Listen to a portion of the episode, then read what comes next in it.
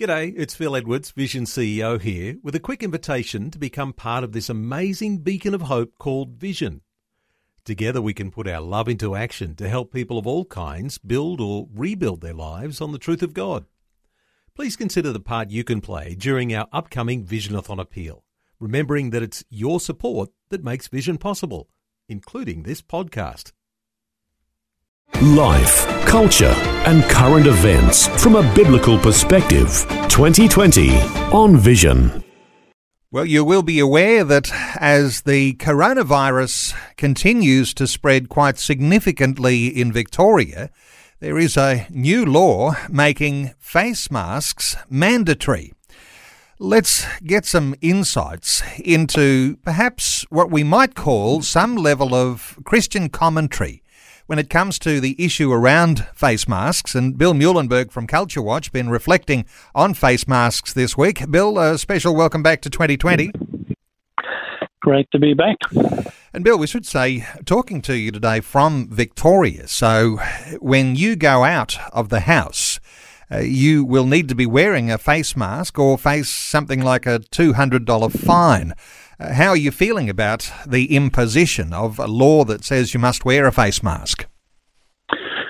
Yes, well, it's uh, all part of uh, this ongoing discussion we've had now for seven months. We've talked about, you know, how far should the state go in the interests of public safety? How many restrictions on individual freedom should we uh, be willing to put up with. Uh, but there's a whole bunch of related questions, of course, which we've already talked about over the months. You know, first of all, is even uh, the wearing of face masks uh, all that uh, helpful? Uh, we've had conflicting advice, as you all know. Uh, over the months, even from top down, uh, Fauci in America, uh, telling us just a few months ago that they're basically a waste. If you feel good, you can have it on, but it's really not going to do anything. He's changed his tune.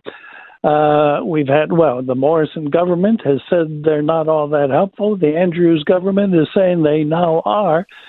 So, A, we've got the experts disagreeing uh, with each other, and B, they sometimes even disagree with themselves. So, you know, there's a lot of issues to look at. Um, is it really going to make much difference? But, uh, well, we know at least for some people, uh, wearing a mask will be quite problematic for other reasons. They may be claustrophobic, they may have difficulty in breathing. So, something like this may, at least for some people, be quite impossible. I'm not sure if Dan Andrews has really thought through any of this, if he's uh, made any exceptions for some obvious cases. So it seems to be, you know, more just making legislation on the run. In fact, you can even ask, is it really a law? Uh, was it voted on in Parliament where laws are supposed to come from? And, uh, you know, given that so much of this is the fault of Dan Andrews to begin with, allowing these massive Black Lives Matters marches to go ahead, uh, having uh, these private security guards and the quarantine hotels, we are now all suffering in many ways because of his bungling and ineptitude. So, on one hand, when you have a government saying that any little extra protection. And so when you've got a face mask on, it does add that extra layer of protection. But as soon as that becomes enforceable by a $200 fine, in some ways it makes you feel a little uncomfortable about the power of governments and of police uh, on a measure that many of us might hope would have been a voluntary one. Uh, what are your thoughts mm. around the idea of fines and does it just stop at fines? Yeah, well, that's the, the real question, isn't it? Where's it going to end? Uh, first of all, a lot of people have already said they'd rather pay the fine than than wear a mask. So what's he going to do if he gets maybe tens or hundreds of thousands of Victorians say, "Sorry, we're not we're not going to wear the mask"?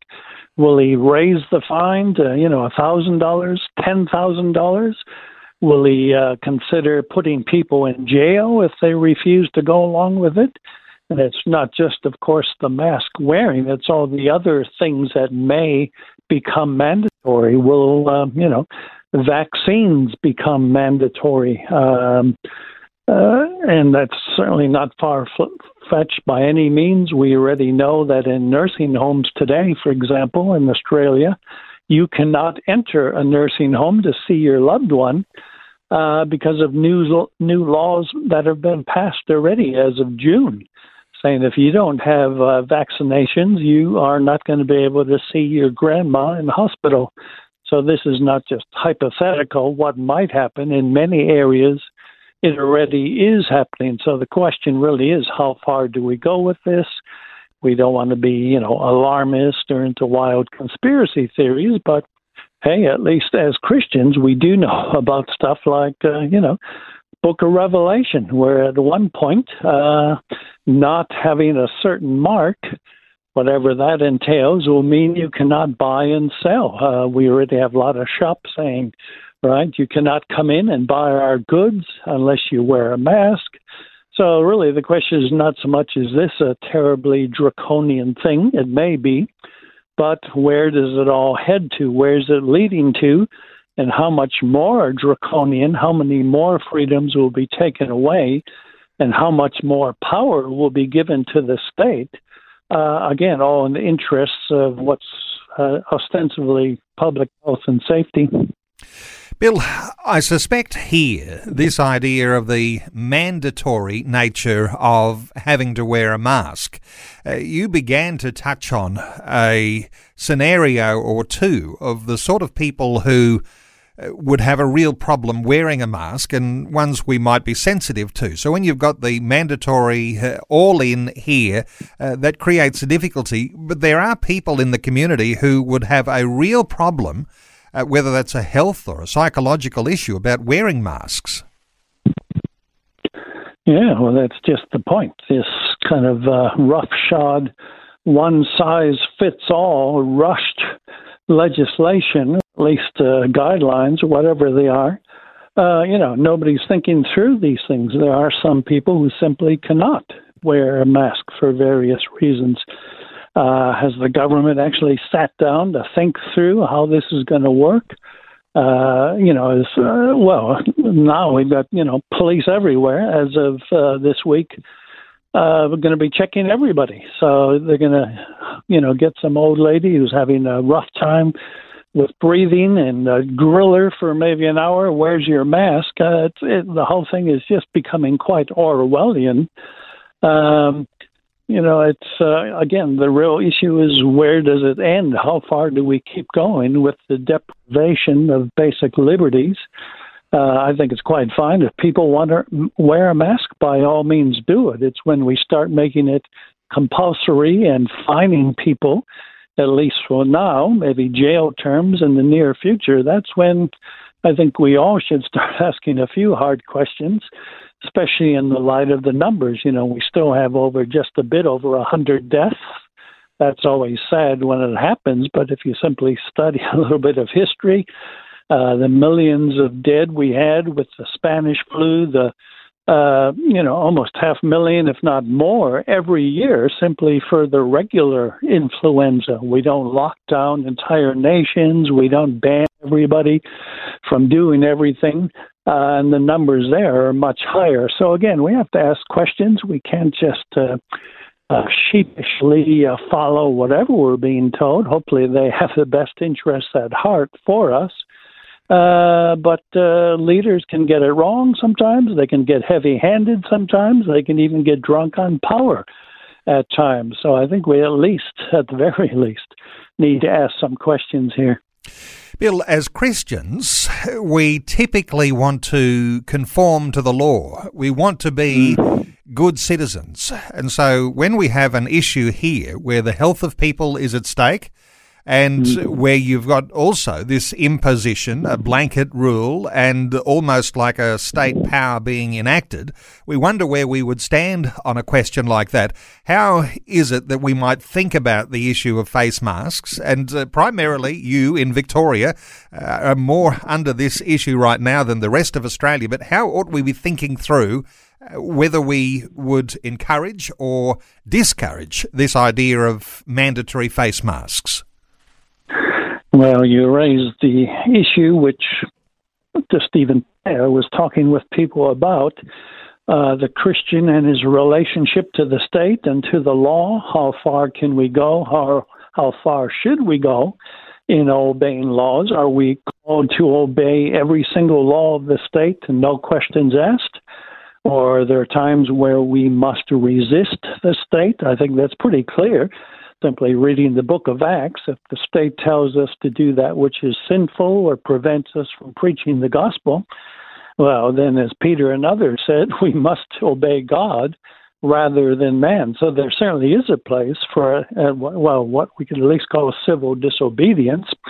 Here it's a bit of a more gray area to where a mask may or may not be a, an infringement on, say, your religious freedoms. It's certainly a, a type of infringement on your freedoms as a whole uh, you know, similar things can be raised. What about you know, we're closing churches all over the place, not allowed to go to churches? Um, well, religious freedom is important when we're denied the right to assemble to worship the Lord. Is that an area where Christians may need to resist the state?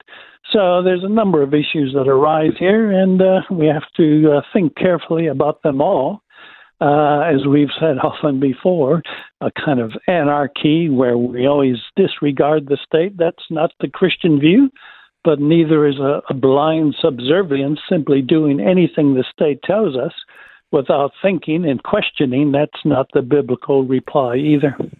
Bill, with the risk of oversimplifying things here, a lot of people often will ask the question, what would Jesus do? If Jesus was on the mm, streets of yeah. Melbourne today, would yeah. he be wearing the face mask?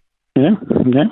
Well, good question. I actually did write a article uh, this week on that very matter. Would Jesus wear a mask? Of course, it's a hypothetical. Uh, as far as I know, there weren't masks around 2,000 years ago, at least for health reasons. So, uh, you know, we can only guess. I mean, there's a lot of theological things you could run with here. I mean, he went around healing people, uh, you know, healing people of their diseases. He didn't run and hide. He didn't self isolate. He hung around with lepers and others who have had types of infectious diseases. So Jesus, at least, uh, you know, of course, he's a special case. Uh, wouldn't have been living in fear, wouldn't have been in lockdown, I take it, but would have kept going out, uh, ministering to people, healing people. Of course, we're not Jesus. We do have to take sensible steps. We have to be, uh, you know, having proper safeguards and the rest. But uh, yeah, it's a good thing to at least think about. Would he do it? Uh, does he expect us to do it, or is there some room to move on this issue? Well, it's Victoria this week. It could be New South Wales anytime soon. It could be other states around Australia facing the same question in the times to come. And Bill Muehlenberg, always valuable insights. I'll point people to uh, one of your latest articles from this week, and it's a controversial title that you've given the article when you're talking about face masks, you've said, Corona alarmists, get your knee off my neck. Uh, no doubt you'll get a lot of good comments on that particular article. You can find Bill Muehlenberg's article when you Google Culture Watch, one word, or go to billmuehlenberg.com. Bill, great insights. Thanks so much for being with us once again today on 2020. Thanks again. Thanks for taking time to listen to this audio on demand from Vision Christian Media. To find out more about us, go to vision.org.au.